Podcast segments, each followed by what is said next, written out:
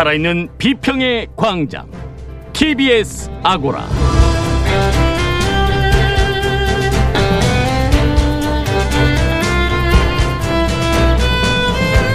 안녕하세요. 새롭게 단장한 TBS 아고라 두 번째 시간. 저는 송현주입니다. 오늘 아고라 첫 번째 광장에서는 지난주에 이어 넷플릭스가 우리나라 콘텐츠 시장에 미친 영향을 분석해보고 OTT의 등장으로 인해 급변하고 있는 국내 콘텐츠 산업의 미래에 대해서도 이야기 나눠보겠습니다.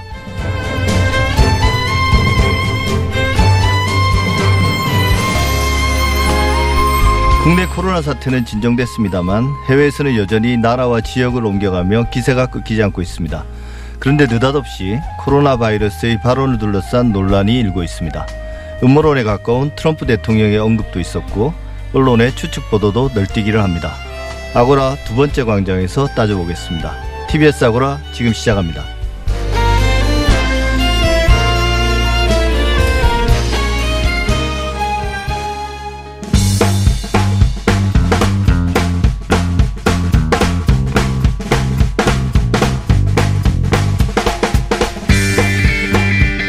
이주 만에 돌아오는 시간입니다. 빅데이터 세상 전민기 한국인사이트 연구소 팀장 나오셨습니다. 어서 오십시오. 네, 반갑습니다. 전민기입니다. 예. 빅데이터를 통해 이번 주 가장 많이 언급된 사안들부터 알아볼까요? 예. 지난 한 주 동안 어떤 키워드가 가장 주목을 받았습니까? 역시 코로나가 가장 많이 언급돼서 56만 5천 건인데 예. 지난번부터 보시면 이제 추세 아시겠지만 170만 건부터 쭉 떨어지고 있거든요. 그렇죠. 이게 좋은 신호인지 나쁜 신호인지는 우리가 조금 더 지켜봐야 될 것 같습니다. 예. 앞으로 또 확진자가 어떻게 나오느냐에 따라서 관심도가 떨어졌기 때문에 요즘에 주변에 보면은 사실은 약간 마음이 좀 느슨해진 건 확실히 빅데이터 상에서 좀 읽히고 있거든요. 예, 엊그제 네. 그 이태원 클럽에 다녀간 그 그랬죠. 남성이 음. 지역사회 감염으로 확진을 받았으니까요. 네. 2위는 연휴였습니다. 아무래도 이 예. 어린이날부터 시작해가지고 뭐 근로자의 날 뭐 여러 가지가 있었잖아요. 그게 예. 쭉 이어지면서 사실은 이번 연휴를 어떻게 보낼 건지에 대해서 사실은 우려보다는 좀 기대감이 좀 높았던 국민들 사이에서는 예. 그런 좀 반응들이 많았고요. 3위가 이제 등교인데 실제로 이제 등교를 하는 고3부터 5월 13일부터 시작이 된다라고 발표가 이번 주에 나왔잖아요. 예. 좀 순차적으로 뭐 학년별로 좀 따로 나오긴 하지만 그래서 좀 등교에 대한 이야기가 좀 화제거리가 됐고요. 어, 네 번째는 이제 좀 안타깝게도 화재 예, 이천, 이천 도 있었고 예. 그다음에 산불도 좀 여러 군데서 났고요. 있었고요. 그러면서 한 예. 8만 6천 건 정도 언급이 됐고요. 5위는 최근에 이제 좀 많이 이슈가 되고 있는 프로야구 소식입니다. 아무래도 예. 이제 개막을 했고 무관중이긴 하지만 외신들의 관심이 좀 몰리면서 뭐 심지어 알 자지라 방송국에서도 좀 취재를 네. 왔다 이런 것부터 해서 미국에서 지금 뭐 bat flip이라든지 어 팀을 미국에 있는 팀들과 연결시키면서 이 팀은 어느 팀과 비슷하다. 그다음에 뭐 NC 같은 경우는 노스캐롤라이나 주에서 NC가 우리의 약자다라고 하면서 지금 응원하는 분위기까지 전달이 그렇죠. 되면서 예. 지금 뭐 K 야구다 해가지고 또 많은 분들이 좀 자부심 느끼고 있는 그런 상황입니다. 예. 프로야구, 그나마 이 음. 프로야구 관련된 기사들이 가장 마음 편하게 가벼운 마음으로 볼 수 있는 기사인 것 같아요. 맞아요. 나머지는 뭔가 우려 반, 음. 기대 반 이렇게 섞이고 긍정 부정이 섞여 있는 이슈인데요. 맞습니다. 프로야구는 그렇지 않은 것 같습니다. 그렇습니다. 뉴스 쪽은 어떻습니까? 자, 가장 많이 본 뉴스를 보니까요. 국민일보 기사고요. 한 70만여 명이 본 기사인데 미성년자 성폭행 혐의로 구속된 유도 은메달리스트는 왕기춘이다. 이 기사입니다. 근데 왕기춘이 구설에 오른 게 이번이 좀 처음이 아니다라는 그렇죠. 소식 전해지면서. 예, 좀 예. 비난의 목소리가 커지고 있거든요. 2009년에 경기도 용인시의 한 나이트클럽에서도 22세 여성을 폭행한 혐의가 있었고 2013년에는 육군 논산훈련소에 입소하고서 몰래 휴대전화 반입하고 사용하다가 적발돼서 또 영장 처분을 받기도 해서 좀 왕기춘 선수에 대한 좀 비판의 목소리를 좀 높았고요. 두 번째는 이제 한국경제 기사고 57만여 명이 본 기사인데 세계 첫 코로나 치료제 렘데시비르 치료비 500만 원 넘을 듯. 그러니까 코로나 치료제가 어, 나왔나라고 해서 좀 많이들 검색해 보신 것 같아요. 그러니까 이 렘데시비르라는 약은 사실은 원래 에볼라 치료제로 개발이 네. 됐던 미국 회사에서 만든 거죠. 근데 최근에 이제 코로나19 입원 환자 한 1000명을 대상으로 임상 시험했더니 이걸 투여한 환자가 회복 속도가 일반 환자보다는 31% 빠르다. 그러면서 일단 써보자. 미국 측의 어떤 입장이 나왔고요. 정식 사용 승인은 아닙니다. 치료비도 500만 원이 넘을 것으로 지금 예상이 되면서 좀 관련해서 아무래도 코로나 치료제라는 이 키워드에 많은 분들이 좀 꽂혀서 이 기사를 보신 것 예, 같고요. 그 실제 효능이 제한적이라는 게 맞습니다. 중증 환자에는 큰 효과가 없고 그렇죠. 회복 속도가 이제 31% 빠르다는 게 음. 예를 들면 뭐 일주일 만에 회복될 것이 한 4일 만에 회복된다 이 정도인데 그렇습니다. 예. 글쎄요. 뭐 그래도 뭐 빨리 어떤 형태로든지 치료제가 나왔으면 하는 기대는 있습니다. 예. 맞습니다. 세 번째는요, 한 30만 명 정도가 본 기사인데 매일경제 기사고요. 공급 대란 풀렸는데 공적 마스크 가격 내려달라 아우성 뭐 이런 제목의 기사입니다. 그러니까 코로나19 기간이 길어지면서 마스크 가족이 많으면 이것도 은근히 부담된다라고 하면서 국민들의 좀 요청이 커지는데 최근에 돌아다니시다 보면 이제 마스크가 예전보다는 좀 구하기 쉬워졌고요. 네. 공급이 많다 보니까 가격대도 좀 내려갔어요. 그래서 국민청원 게시판에 이 공적 마스크 가격을 내려달라는 글이 올라와서 청원인이 이런 말을 했더라고요. 일주일에 세 장씩 내 식구면 7만 2천 원이다. 그래서 이 가격을 좀만 내려주면 어떻겠느냐 이런 요청과 관련해서 좀 많은 분들이 궁금해 하셔서 이 기사 본 것 같습니다. 예. 싸게 나오는 건 얼마에 팔리는 건가요? 지금 싸게 나오는 것들은 보니까 1,500원 좀 이하 가격들로 인터넷에 풀린 것들이 있다고 하더라고요. 그래서 아마 그것과 비교했을 때 공적 마스크 가격이 좀 비싼 거 아니냐. 근데 사실은 네. 비쌀 때 이 가격을 책정한 거여서 그때는 상당히 싸. 그럼요. 굉장히 싼. 거였는데 예. 이제는 조금 마음들이 바뀌시지 않았나 생각이 듭니다. 예. 예.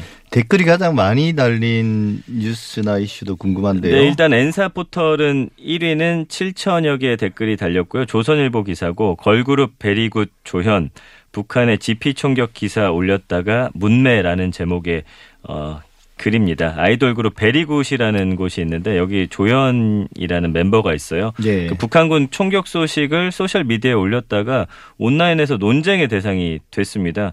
현 정부 지지자를 중심으로는 극우 아니냐라는 비난이 나왔고 거기에 동의하지 않는 측에서는 과거 이른바 조국 수호 집회 빗대서 조현 수호라는 구호도 들고 나왔는데 이 글쎄요 어떤 의도가 있었는지 모르겠지만 이런 일이 있다라고 해서 최근 소식들 좀 연예인들이 올리는 경우가 있는데 네. 이거를 올렸다라고 해서 어떤 정치적인 성향을 한쪽으로 몰아가면서 의견들이 좀 충돌하는 모습들이 보이는데 이건 좀 바람직한 모습은 좀 아닌 것 같습니다. 네, 뭐 저 기사를 사실 자신의 어떤 정치적 성향을 음. 명확히 밝히기 밝히면서 네. 올렸다 하더라도 그렇습니다. 뭐 북한을 비판하거나 음. 그렇다 하더라도 저렇게 평가르기를 하고 뭐 어, 음. 비난한다는 것이 참 저는 이해하기 좀 힘듭니다. 맞습니다. 저 정도의 어떤 관용이나 음. 어떤 존중은 좀 필요하지 않을까 싶은데요. 2위도 역시 조선일보 기사인데 4,200개 정도 댓글 달렸고요. 네. 내가 애비여 우리 애가 강간했소 미 감빵 보내지 마쇼. 그 세계 최대 아동 성착취물 사이트 운영자 손정우의 아버지라고 밝힌 분이 손정우를 네. 미국에 넘기지 말아달라고 요구하는 청원을 청와대에 올렸는데 이거는 사실 국민들 감정이 사실은 비판 일색이죠. 거의 예. 대부분이 사실은 이 아버지의 입장을 이해할 수 없다. 우리 아이가 어릴 때 좀 어렵게 자랐기 때문에 그리고 이게 실제로 강간 미술을 한 것도 아니고 이런 식의 어떤 뉘앙스가 담겨 있어서 예. 좀 많은 분들이 좀 분노한 일입니다. 예, 예. 근데 뭐 실제 조선일보가 말하는 이런 뉘앙스로 청원을 올린 건가요? 제가 기사로 보 간접적으로 봤을 때는 좀 뭐 조금- 흡수한다는 그런 느낌이 조금 강한 있었는데요. 표현으로 지금 기사 제목을 뽑긴 했어요. 그러니까 예. 원문을 제가 아까 확인해 봤더니 이 워딩이 있지는 않고 하지만 어떤 전체적인 흐름으로 봤을 때는 이 내용이 맞긴 합니다만 예. 이 정확한 워딩은 아닙니다. 예. 예. 그리고 D사 포털을 보니까 1위는 한 만 개 정도 댓글이 달렸고 뉴시스 기사고요. 태영호 제 말 한마디 영향 실감 국민께 사과드려 지금 김정은 북한 국무위원장 신변 이상설 제기했다가 논란이 됐죠. 이 이유 여하를 막론하고 국민께 사과 말씀드린다라는 입장을 밝혔는데 여기에 대해서도 지금 뭐 어, 여러 가지 의견들이 충돌하고 있는 그런 상황이고요. 예, 논란이 참 많죠. 근데 네. 이제 이 태영호 당선인뿐만 아니라 그 지성호. 당선인은 예. 더 문제였지 않습니까? 맞습니다. 거의 뭐 사망한 것처럼 예, 이야기했죠. 예. 그래서 이분들이 이제 앞으로 국회의원 당선인 또 곧 국회의원으로 이제 음. 어, 국회에 들어갈 텐데, 어, 당분간 이분들이 이 발언이나 음. 국회에서 활동해서 신뢰성을 회복하는 데는 쉽지는 않을 것 같습니다. 맞습니다. 예. 국회의원 당선인이 됐기 때문에 본인의 말 한마디가 얼마나 좀 책임감을 그렇죠. 가져야 되는지도 좀 깨달았을 예. 것 같고요.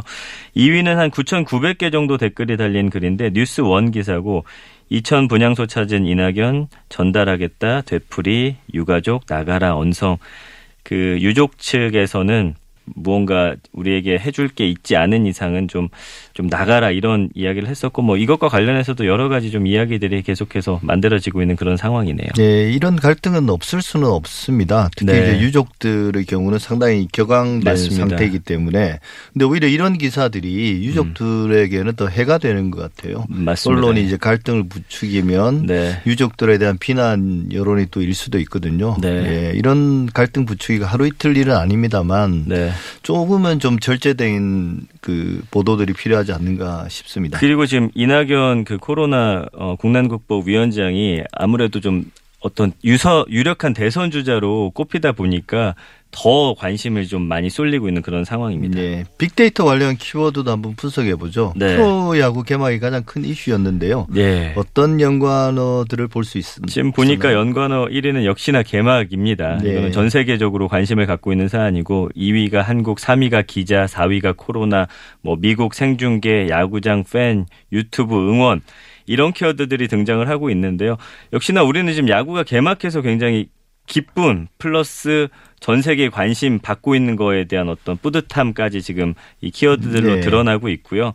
여기서 기자라는 키워드는 외신 기자들을 이야기하는 거예요. 네. 17개 외신 매체들이 와서 개막전에서 또 취재를 하고 그다음에 그 SK전이었던 것 같은데요. 한화와 경기에서 무관중 경기였지만 그 좌석에다가 팬들이 있는 것처럼 좀 붙여놨고 예, 전광판 통해서 집에서 응원하는 모습들을 랜선 응원하는 걸 좀 띄워놓다 보니까 아 이게 굉장히 분위기가 그렇게 나쁘지 않다 이런 반응들이 상당히 많더라고요. 예, 그 무관중이라고 해서 무를 네. 어, 플랜카드에서 아. 찍어놓은 것도 상당히 네. 흥미로운 것 같습니다. 근데 어, 일상으로 돌아간다는 하나의 지표가 아닐까. 음. 그래서 프로야구 팬들이 아닌 분들도 반가워하는 것 같습니다. 맞습니다. 예. 마지막으로 SNS 가장 많이 퍼나른 뉴스는 어떤 건가요? 이 SNS에서 가장 많이 퍼날라진 뉴스는 좀 어떤 흐름들이 보이는데, 그러니까 어 언론에서 많이 다루진 않았는데 예. 우리 국민들이 보시기에 아 이런 기사는 좀 더 많은 분들이 봤으면 좋겠다. 그래서 뭐 젠더 이슈라든지 노동자 이슈, 우리 아이들 문제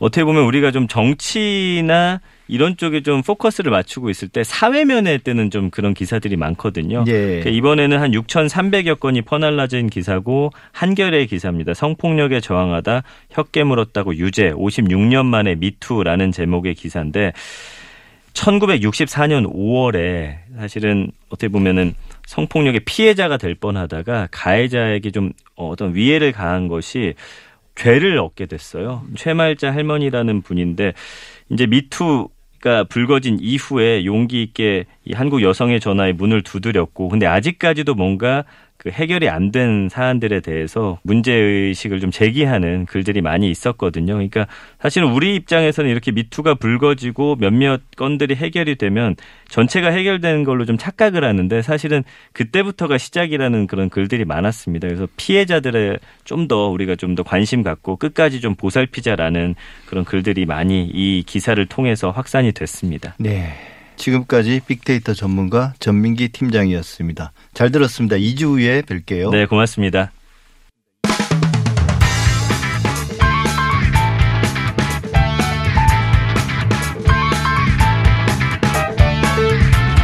TBS 아우라 첫 번째 광장.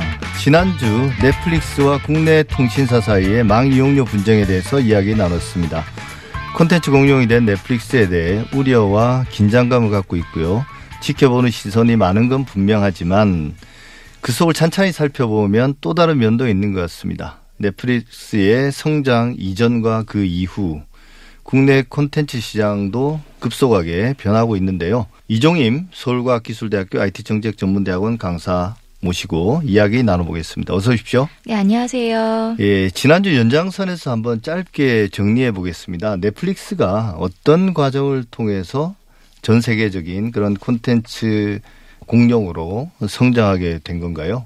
넷플릭스는 국내에 지금 이용자가 굉장히 많이 늘어나면서 관련된 분석들도 사실 많이 언급이 돼 있지만 또 청취자분들께서 처음 그 접하는 분들도 계시니까 예. 관련해서 말씀을 드리면 이제 주변에 그 넷플릭스를 그 이용하는 분들의 얘기를 들어보셨거나 아니면 직접 이용하실 때의 가장 그 처음 접하게 되는 장점 같은 경우는 저렴한 요금 체계인 것 같습니다. 그래서 한 달에 그 월 정액제의 비용만 내면 굉장히 많은 컨텐츠를 소비할 수 있다라는 그 시스템 플랫폼의 이용 방식 이라는 게 굉장히 큰 장점이라고 볼 수 있고 또 한편으로는 쉽게 동영상을 시청할 수 있다라는 거죠. 그래서 뭐 네. 다양한 그 기기들을 통해서 본인이 원하는 방식대로 그리고 하나의 아이디로 여러 명의 사람들이 그렇죠. 이용할 수 있다라는 시스템도 그렇고요. 또 하나는 어 가장 이게 큰 장점 이렇게 전 세계적으로 확장될 수 있었던 특징 중에 하나라고 볼 수 있을 텐데요. 각 사용자 취향에 맞는 영상을 추천해주는 그런 추천 시스템. 그래서 뭐 알고리즘화된 어떤 정보에 기반해서 개인의 취향에 맞는 그 컨텐츠를 추천하는 것. 그리고 이제 어, 첫 번째와 연결해서 말씀드렸듯이 방대한 양의 어떤 콘텐츠 예. 이런 네 가지 특징이 넷플릭스가 유독 선전하고 있는 이유다라고 예. 좀 말씀드릴 수 있을 것 같습니다. 예, 그럼 본격적으로 우리가 잘 모르는 그 넷플릭스가 국내 콘텐츠 산업에 미친 영향력, 그 어떤 변화들을 가져왔는지 그 이야기를 좀 해볼까요?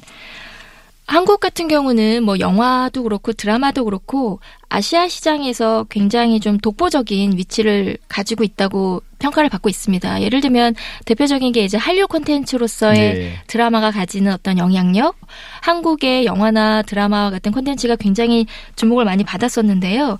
이제 그러면서 제작비나 어떤 그 유명 배우들, 인기 배우들의 어떤 출연료가 굉장히 많이 좀 상승하게 됐죠. 그래서 예, 제 기억으로는 네. 그게 아마 배용준 배우 배용진 씨가 등장한 그 태왕사신기가 그 어마어마한 제작비가 들었던 시- 드라마의 시초였던 것 같은데요.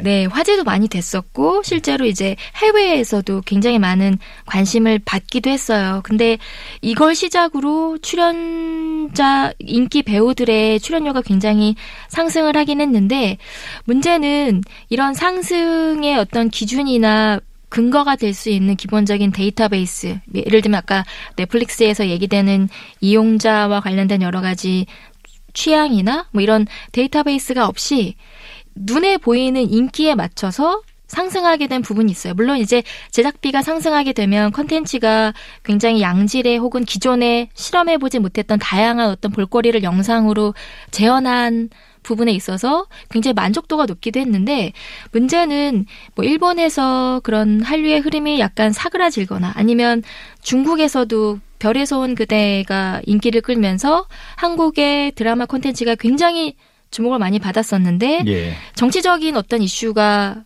어, 문제가 되면서부터는 또 그런 컨텐츠의 수출이 막히게 되는 이런 여러 가지 예상치 못한 어떤 국가 간의 어떤 정치적인 사회적인 이슈들이 등장하게 되면서 제작비의 수급에 이제 문제가 생기기도 하는 거죠. 예. 그래서 어, 물론 여전히 뭐 100억이 넘는 굉장히 훌륭한 또 볼거리가 뛰어난 드라마들이 만들어지고 있긴 하지만 국내 방송사나 국내 제작사에서 이런 것들을 다 소화해내기는 좀 어려운 상황까지 이르게 됐는데 이 시점에 이제 넷플릭스가 제작비 라는 예. 것들을 투자하는 주체로 부상하게 됐고요. 또 뭐 킹덤이나 관련된 여러 콘텐츠를 제작한 제작사들의 인터뷰를 보게 되면 넷플릭스는 일절에 터치도 하지 않는다. 자유롭게 다양한 콘텐츠에 실험을 할 수 있는 기회를 준다라는 측면에서 제작자분들은 굉장히 만족도가 높은 인터뷰 내용들이 많이 나오는 것 같습니다. 예, 그럼 정리하자면 결국 일본 그다음에 중국에서의 한류 열풍 그 과정에서 이제 급등한 제작비 하지만 일본에서의 한류가 가라앉고 또 중국이 그 정치적 이슈라는 게 사드 문제죠 결국은 네네. 그걸로 인해서 이제 중국 수출 시장이 막히면서 늘어난 제작비를 감당할 수 없는 지경에 이르렀는데 그때 넷플릭스가 등장해서 제작비를 뒷받침해줬다 이런 말씀이신 거죠. 그러면 이제 넷플릭스가 어찌 보면 국내 콘텐츠 제작 관련해서는 새로운 어떤 그 뭐랄까요 구원 투수라고 해야 될까요? 이게 꼭 좋은 일만은 아니지 않습니까? 그렇게 외국계 기업이 들어와서 국내 콘텐츠 산업에 큰 영향을 미치는 거. 그 사람들이 우려하는 건 어떤 게 있습니까? 가장 기본적으로는 이제 판권 문제인 것 같아요. 그러면 넷플릭스가 그렇게 아무런 간섭 없이 투자하는 이유가 뭘까? 비즈니스인데 딱 생각해 본다면 결국에는 이제 판권 이슈라는 거죠. 그래서 넷플릭스가 이제 투자한 그런 컨텐츠에 대해서는 해외 판권 독점이라든지 관련된 여러 가지 그 판권 이슈와 관련해서는 장기적으로 볼 때는 아 이것이 과연 그 국내 제작사나 혹은 장기적으로 계속 다양한 콘텐츠를 만들어낼 수 있는 시각으로 본다면 긍정적으로 볼 수 있을까? 사실은 그렇지 않은 측면으로 얘기해 볼 수 있을 것 같아요. 그래서 그 예를 들면 넷플릭스에선 다양한 콘텐츠가 있지만 이제 오리지널 콘텐츠라는 게 있거든요. 넷플릭스에서만 볼수 있는. 예. 이제 그 부분에서 예를 들면 한국의 드라마 콘텐츠가 어 넷플릭스 오리지널 콘텐츠로서 등장했을 때 과연 어느 정도의 수익을 얻을 수 있을 것인가 수익이라는 것도 고려를 해야 되는데 넷플릭스에게만 너무 수익이 가는 방식으로 고정화되고 고착화되지 않을까에 대한 우려도 같이 등장하고 있습니다. 예. 그러면 이제 결국은 우리나라 어 제작사가 뭐 좋은 드라마나 예능 프로그램을 제작을 해서 어 전 세계적인 히트를 친다 하더라도 그 판권을 넷플릭스가 어, 가지고 있으면 외국에 있는 시청자들은 넷플릭스를 통해서만 볼 수 있는 거죠. 네, 네, 그렇죠. 예, 그리고 그 수익, 뭐 그 수익이 어떻게 발생하는지는 잘 모르겠으나 그 수익은 전부 다 넷플릭스가 가져가는 거고요. 아무래도 이제 가입자가 늘어나는 효과가 있는 거겠죠. 네, 네. 예. 그렇게 보면 참 넷플릭스가 그냥 뭐 돈을 쥐어주면서 마음대로 만들라고 하는 그럴 일은 만무한 거죠, 사실은. 국내도 마찬가지인데요. 해외에서도 자료를 찾아보시면 다양한 컨텐츠 제작 주체들이 유통까지도 확장하고 있는 흐름들이 등장하고 있습니다. 왜 예. 그러냐면 거기에서는 이제 콘텐츠에서 발생하는 수익을 그렇게 뺏기지 않겠다라는 전략으로서 지금 나타나고 있는데요. 예를 들면 뭐 미국의 훌루나 아마존의 뭐 프라임 비디오라든지 그리고 이제 애플과 디즈니도 이제 애플 TV나 디즈니 플러스 점차적으로 이제 넷플릭스와 같은 이런 그 콘텐츠 스트리밍 시장에 진출하겠다. 우리가 제작한 콘텐츠는 우리가 유통하겠다. 이 예. 수익을 나눠 갖지 않겠다라는 방식으로 이제 지금 굉장한 경쟁 시장 구조에 도달했다라는 것도 우리가 좀 고민해 봐야 될 지점인 것 같습니다. 예. 근데 한류를 시작으로 우리나라 콘텐츠 산업이 성장한 지도 벌써 한 20년 가까이 됐는데요. 그럼 우리나라 국내 어떤 콘텐츠 관련 기업들 뭐 방송사라든지 제작사라든지 어 상당한 역량들을 축적해 놓은 상태 아니겠습니까? 그 국내에서는 이런 넷플릭스와 유사한 혹은 뭐 디즈니라든지 이런 외국의 OTT와 유사한 형태의 움직임들은 어떤 게 있습니까? 어, 국내에서도 사실 이제 넷플릭스가 2016년도에 국내 한국 서비스를 시작하면서는 크게 신경을 쓰지 않았던 것 같아요. 그 당시에는. 예. 근데 지금 청취자분들이나 시청자분들 모두 편성된 시간대에 콘텐츠를 보는 사람들이 이제 많지 않거든요. 그렇죠. 내가 원하는 시간에 뭐 몰아보기를 한다든지 아니면 내가 원할 때 콘텐츠를 좀 보고 싶은 또 보는 그 시스템이 많이 구축되어 있고 또 그 유튜브나 혹은 그 외에 많은 여러 가지 플랫폼들이 이미 콘텐츠 서비스를 시작하는데 아 이대로는 안 되겠다. 라는 그 생각에 현재 국내 콘텐츠 콘텐츠 시장에도 다양한 OTT 서비스가 지금 시작되고 있습니다. 예를 들면 SK텔레콤과 방송 3사가 합작한 웨이브라든지 예. 뭐 KT의 시즌이라든지 그리고 CJ ENM이나 JTBC의 어떤 합작 법인 움직임이라든지 여러 가지 콘텐츠를 생산하고 방송을 했었던 주체들이 통신사와 같이 결합을 해서 해외의 어떤 플랫폼에 뺏긴 이용자들의 관심을 다시 좀 찾아오겠다라는 어떤 움직임을 지금 보이고 있습니다. 예, 그러면 결국 넷플릭스를 넷플릭스 선점을 했지만 국내 OTT들 신규 뭐 한 서너 개 정도 되는 OTT들도 점차로 이제 경쟁에 뛰어들 것이고 뭐 외국의 OTT들 방금 말씀하신 것처럼 디즈니 플러스죠. 이런 데도 국내에 들어올 건 명확하지 않습니까? 이들이 경쟁하면 앞으로 우리나라 콘텐츠 시장은 어떻게 변해갈까요? 방송사에서도 고민이 많고 또 제작사 콘텐츠를 만드는 제작사에서도 고민이 굉장히 많은 것 같아요. 예. 특히 영화 같은 경우도 지금 이제 코로나 사태로 극장에서 상영할 수 있는 시스템이 아예 중단된 시기가 있었고 또 넷플릭스로 콘텐츠를 보는 것이 굉장히 여러 사회적인 변수에 맞춰서 아주 유용한 콘텐츠를 소비하는 시스템이라는 것을 학습했기 때문에 기존에도 계속 이런 그 해외 글로벌 플랫폼에 대응하기 위한 전략들이 있었지만 앞으로는 조금 더 좀 구체적이고 현실적인 전략을 만들어내기 위해서 고민을 하고 있는 것 같아요. 그래서 그런 흐름에서 여러 그 플랫폼 주체들이 등장하고 있지만 예전에도 계속 이런 것들이 이제 반복됐었던 것 같은데요. 가장 중요한 거는 저는 컨텐츠인 것 같아요.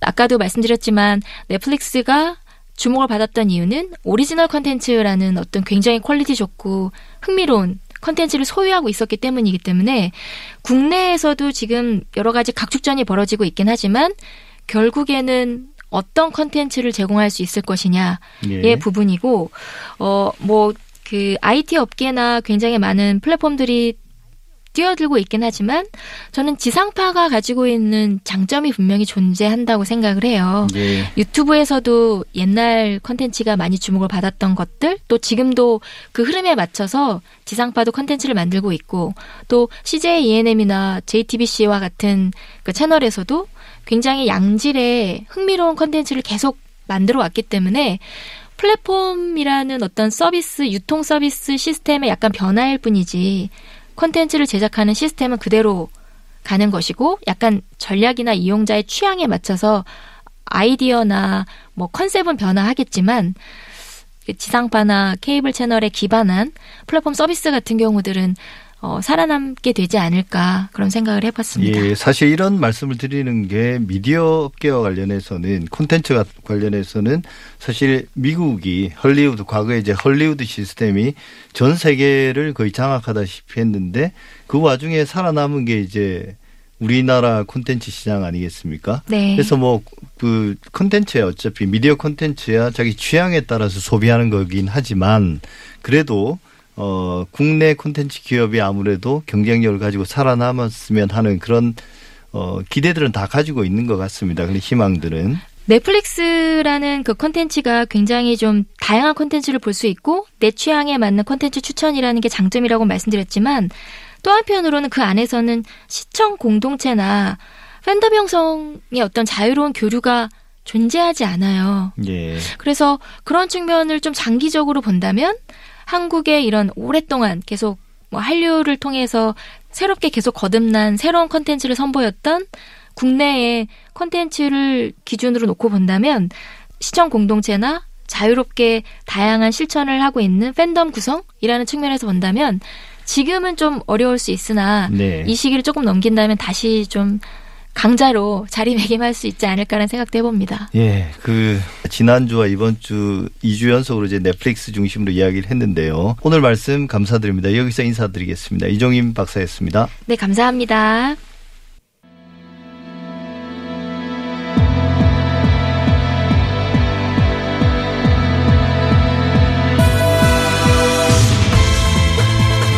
여러분은 지금 한림대 미디어스쿨 송현주 교수가 진행하는 TBS 아고라를 듣고 계십니다.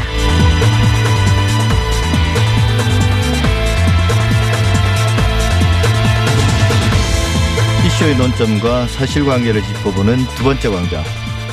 우리나라는 지난 5일, 5월 6일부터 생활 방역으로 전환했습니다만 세계적으로 코로나19 확산세는 아직 진정되지 않고 있습니다.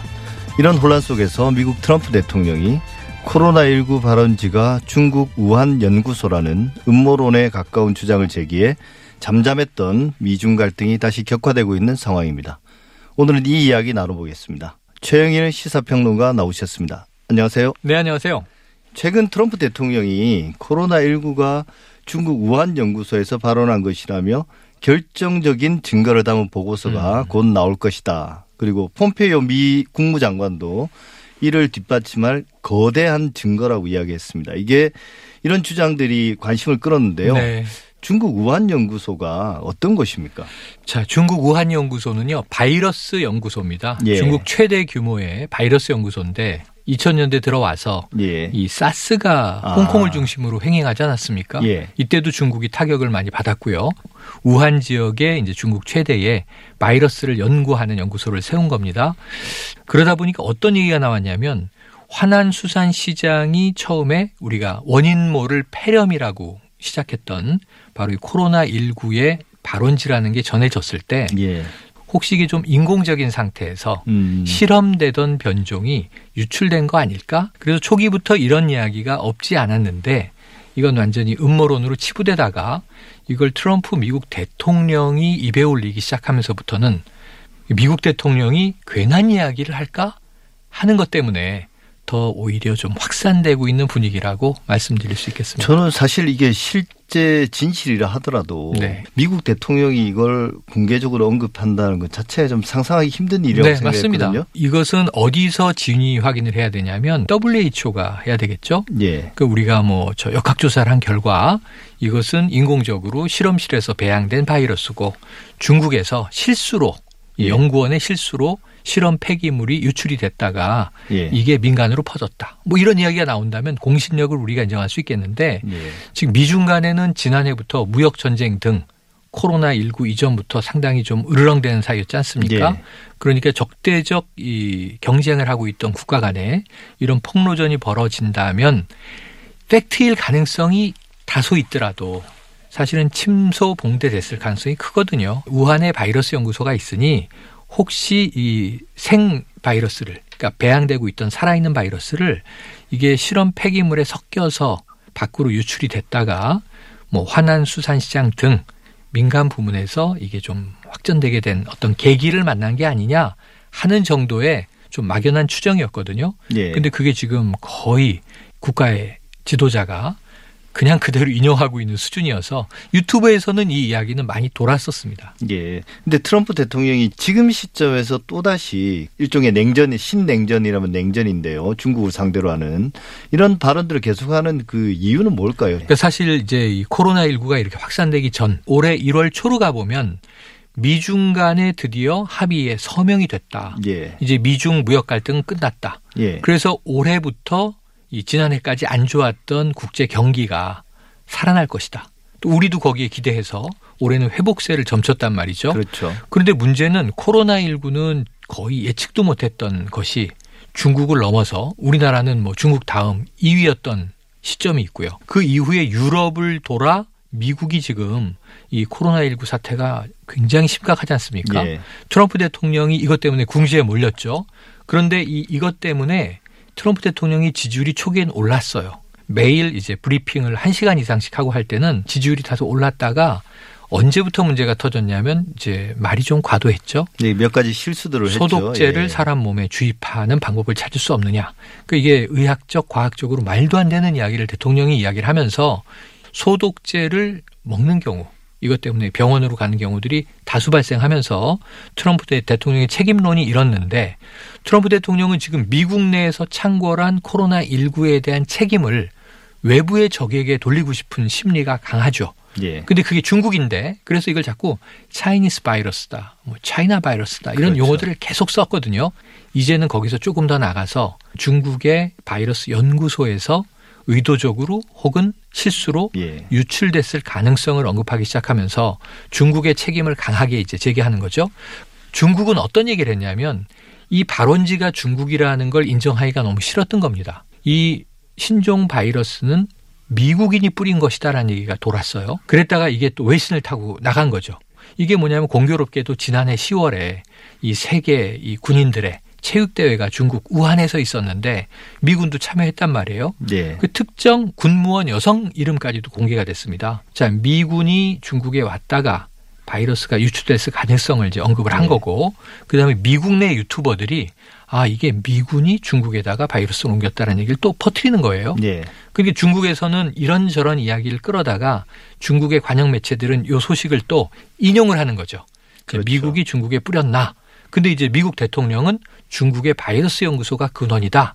그러니까 어찌 보면 이게 이 대선 가도에서 서로 유불리가 있을 문제들에 대해서 미중 간에는 마치 첩보전과 같은 언론전이 벌어지고 있었고 이걸 트럼프 대통령이 좀 대대적으로 끄집어내게 된 것 아닌가. 제가 네. 보기에는 이 팩트 체크나 근거의 차원에서는 너무 좀 침소봉대되는 면이 걱정이 예. 되기도 합니다. 여기에 대해서는 이 저는 아까도 말씀드렸지만 WHO 세계 보건기구가 권위 있는 역학조사 결과 발원지에 대한 좀 결정을 해줘야 되는데 이미 WHO는 어떻게 얘기를 했냐면 우한의 환안수산 시장에서 박쥐로 추정되는 숙주로부터 네. 중간 숙주를 거쳐서 인간에게 이 감염되기 시작했다. 중간 숙주는 천상갑이 가능성이 높다. 이건 이제 중국에서 이미 연구진이 이야기했던 걸 WHO가 최근에 인용을 했어요. 예. 그래서 지금 자연 발생됐고 야생동물에서 시작이 됐고 인간에게 퍼진 과정이 좀 숙제가 남아 있는데 여러 야생동물로부터 지금 이 바이러스 유전자를 채취해서 대조하면서 천상갑이 언급이 됐습니다만 이게 약 한 94% 유전자가 비슷하다는 건데 이 미생물 전문가들은요 이 정도 비슷한 유전자는 또 적지 않다는 거예요. 예. 그래서 과연 천상갑이 중간 숙주인지는 아직도 미스테리라고 보는 전문가들이 많은데 그 대목에서는 지금 WHO, 미국, 중국 당국 모두 다 확신 있는 이야기는 내놓지 못하고 있습니다. 네, 사실 방금 말씀하신 게 그동안 네. 우리가 언론 보도를 통해서 알고 있던 바잖아요. 맞습니다. 확신할 수는 없었지만. 네. 근데 앞서 말씀하신 것처럼 트럼프 대통령이나 폼페이오 국무장관이 뭐 강력한 증거 이런 이야기를 했지만 영미 5개국 첩보 동맹이죠. 네네. 파이바이스도 트럼프 대통령이나 폼페이오 장관의 주장을 네. 좀 반박하는 네. 부정하는 그런 보고서를 내놨던데요. 맞습니다. 그러니까 지금 확인할 수 없는 이야기들을 서로 이제 막 던지는 분위기지 않습니까? 예. 이게 조금 저는요, 우리나라에서도 이미 겪은 일이에요. 김정은 위원장 건강 위기설하고 비슷해요. 예. 미국은 조금 요번에 좀 우스운 대목도 있습니다. 북한 정보를 미국의 정보 당국은 직접 수집하기가 한계가 있으니까 중국을 통해서 얻어왔다는 거예요. 근데 아. 미중 관계가 안 좋다 보니까 중국으로부터 북한 관련 정보를 얻기가 힘들어졌다는 거죠. 위성 사진밖에 없는 거죠. 맞습니다. 예. 그래서 이제 결국은 위성 사진도 이 민간 위성 사진입니다. 예. 그러니까 이제 미국의 첩보 당국에서 나온 이제 뭐 팩트들은 거의 없는 상황인데 그냥 한 마디 나온 게 자, 건강하게 돌아와서 기쁘다. 이게 트럼프 대통령의 언급이 다죠. 예. 자, 그렇다 보면은 이게 미국이 과연 이 중국 관련 정보를 제대로 분석하고 있는가, 수집하고 있는가. 폼페이오 미 국무장관이 지금 살짝 이제 언론에 흘린 거대한 증거가 있고 이것이 곧 보고서로 나온다. 근데 보고서가 나왔는데 이 내용이 불명확할 경우에는 더 큰 파장이 역풍이 불거든요. 우리가 예. 이야기하는. 근데 이 보고서를 이야기 언급만 하고 마치 김정은 위원장의 친서처럼 종이를 흔들기만 하고 공개하지 않을 수도 있어요. 왜냐하면 마지막 순간에 자 이것은 기밀로 분류가 돼서 공개할 수 없다. 이 흔들기용 아니냐라는 얘기도 나오고 있거든요. 예. 또는 이제 실제로 공개는 됐는데 내용이 어, 완전히 100% 검증이 불가능하다면 또 이게 조작된 보고서라는 이제 얘기가 나올 수도 있습니다. 상당히 지금 좀 아슬아슬한 줄타기를 트럼프 미국 대통령이 하고 있다라고 보여집니다. 예. 그런데 사실 이런 음모론이 확산되고 또 논란이 증폭되는 거는 외국 언론들이 별 근거 없이 네. 말을 그대로 옮기기 때문인데 네네. 이런 거 보면 사실 언론의 속성은 어느 나라나 비슷한 것 같아요. 그렇습니다. 어, 막연한 추측인 것 같은데 네. 뭔가 있나요? CNN이나 혹은 뭐 호주 언론도 많이 인용이 되고 하던데요. 지금 이 언론들이 자체적으로 동원하는 예를 들면 정보원 예. 혹은 취재원. 문제는 지금 이 북한이나 중국 관련 정보들이 주로 이 홍콩의 매체를 통해서 확산되기도 하고 또는 홍콩에 있는 연구소를 통해서 확산되기도 합니다. 예. 근데 여기도 정치적으로는 홍콩과 중국 본토는 관계가 굉장히 좋지 않지 않습니까? 예. 이번에 코로나19에서도 홍콩은 굉장히 좀 본토를 맹비난하는 입장이었는데 예, 그랬더라고요. 예. 그러다 보니까 홍콩의 매체들이 주로 중국에게 상당히 비판적이거나 우호적이지 않은 불리한 보도들을 지금 코로나19 관련해서 많이 하고 있어요. 연구진도 그런 이제 예. 연구 결과들을 많이 내고 있고 그렇다 보니까 이거를 서방 언론 위주로 또 많이 인용을 하는 겁니다. 그래서 일차적인 이 정보의 소스는 홍콩에서 나온 게 한 제가 보기엔 3분의 1 가까이 되는 것 같습니다. 예. 서방 언론들이 인용을 하면서 자의적인 해석을 하는 경우들이 너무 많아진 것 같다. 그래서 어찌 보면 같은 팩트를 놓고 이야기하는데요. 해석이 다른 거죠. 또 두 번째는 이제 상업주의 미디어의 문제인데요. 요즘에 이제 온라인 매체로 순식간에 이제 특종이나 단독 기사들이 퍼지다 보니까 CNN까지도 아, 좀 선정적인 이 카피, 헤드라인을 뽑아서 요즘 트래픽 올리려고 그러는 거 아닌가? 이게 대표적인 게 이제 김정은 위원장의 건강 네. 이상설이었어요. 기사의 결론에는 확인을 스스로도 못하고 있어요. 미국과 한국의 정보 라인에 확인을 요청하고 있다. 이런 설이 나왔다. 끝이거든요. 예. 그래서 이 팩트 체크가까지 안 된 기사를 너무 일면 탑으로 걸었던 것 아닌가.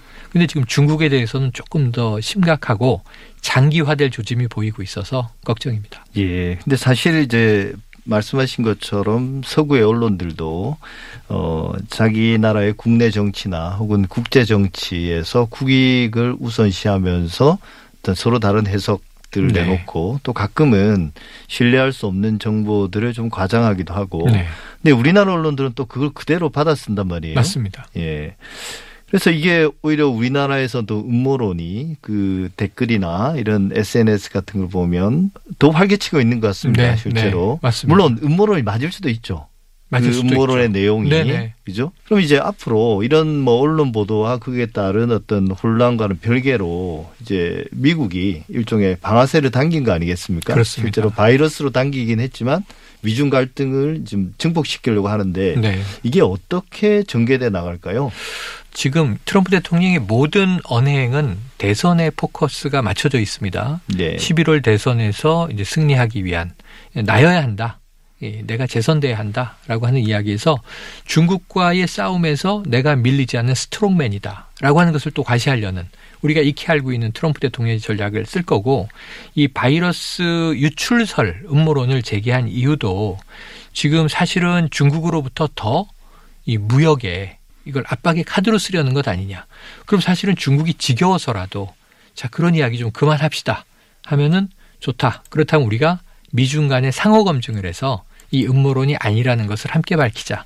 대신에 이제 중국에는 사이드로 어떤 뭐 무역 적자 구조를 해소하는 문제라든가 네. 또 다른 이제 압박을 할 수 있겠죠. 그러니까 지금까지 계속 그렇게 왔어요. 왜냐하면 무역 문제에서 뭔가 획득하기 위해서 군사적 압박을 넣고 그리고 이제 중국이 조금 한 발 빼는 정도의 이제 물러서는 모습을 보이면 거기에 이 무역 수지에 있어서의 균형을 바로잡기 위한다는 명분으로 계속 이제 압력을 넣었거든요. 그래서 결국은 이 지적 재산권 문제에서 이 중국의 사인까지 얻어내는 압박까지는 성공해 오지 않았습니까? 예. 그래서 지금 이 트럼프 대통령은 전 앞으로 더 밀어붙일 가능성이 큰데 어떻게 수습되겠느냐?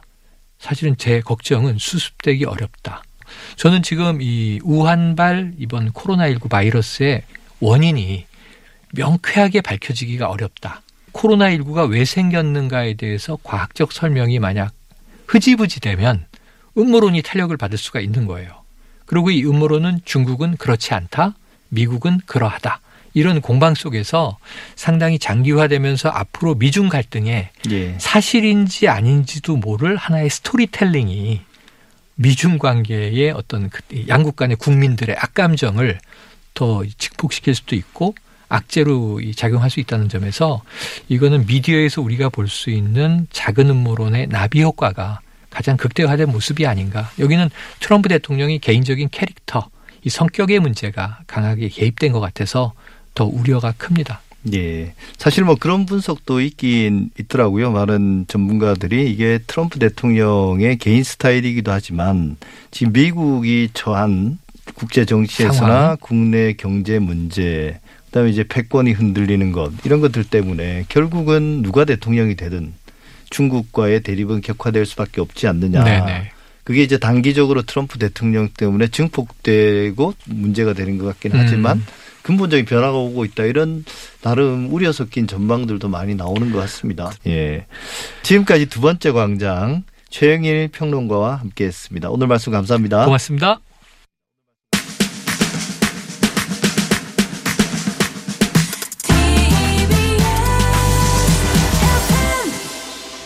교통정보입니다. 서울 시내 자동차 전용 도로의 정체 구간이 조금씩 늘고 있습니다. 여유롭던 북부간선도로도 이제는 묵동란 대목에서 구리시계 진입하는 데 밀립니다. 반대 종암동 쪽으로 가는 길도 월릉나 대목 이전부터 하월곡 램프 지날 때까지 밀립니다. 동부선도로 성수대교 방면 노원교에서 녹천교까지 정체 구간 더 길어졌고요. 이후로도 장안쪽에서 용비교 지나는 데 밀리다 보니까 내부순환로 사근램프에서 성동교 쪽으로도 짧은 병목 정체 구간 생겼습니다. 서부간선도로 외곽 쪽으로 가는 차들도 늘고 있습니다. 이제는 오금교에서 서해안 고속도로 진입하는데 시속 2, 30km 정도입니다. 이어서 고속도로 상황 알아보겠습니다. 한나 리포터. 네, 사고 소식이 끊이질 않습니다. 경부고속도로 서울 쪽으로 금토분기점 진입로에서는 약 1시간 전 화물차가 옆으로 넘어진 사고가 있었고요. 지금도 진입 1차로와 본선 5차로 막고 처리 작업하고 있습니다. 이 때문에 뒤로 1km 구간 정체고 중앙고속도로는 춘천 쪽으로만 두 건의 사고입니다. 서안동 부근 197km 지점 갓길과 이후로 만종분기점 영동고속도로 인천 방면 진출 1차로에서 각각 사고 처리 중인 만큼 전방을 잘 살펴서 지나시기 바랍니다. 서울 외곽고속도로 일산에서 구리 지나 판교 쪽으로 의정부나들목 부근 3차로와 4차로에서도 사고가 발생해서 뒤로 사패산 터널부터 3km 구간 정체입니다. 고속도로 상황이었습니다.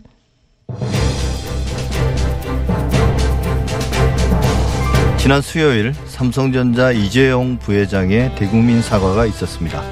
이 부회장의 판단 그리고 곧 있을 법원 판결에 대해서 많은 논란이 일었습니다만 삼성과 이 부회장을 일방적으로 대변하는 몇몇 언론의 미화 찬양 보도 지켜보기에 무척 힘들었습니다. TBS 하고 오늘은 여기까지입니다. 저는 다음 주 토요일 오전 8시 6분에 다시 찾아뵙겠습니다. 감사합니다.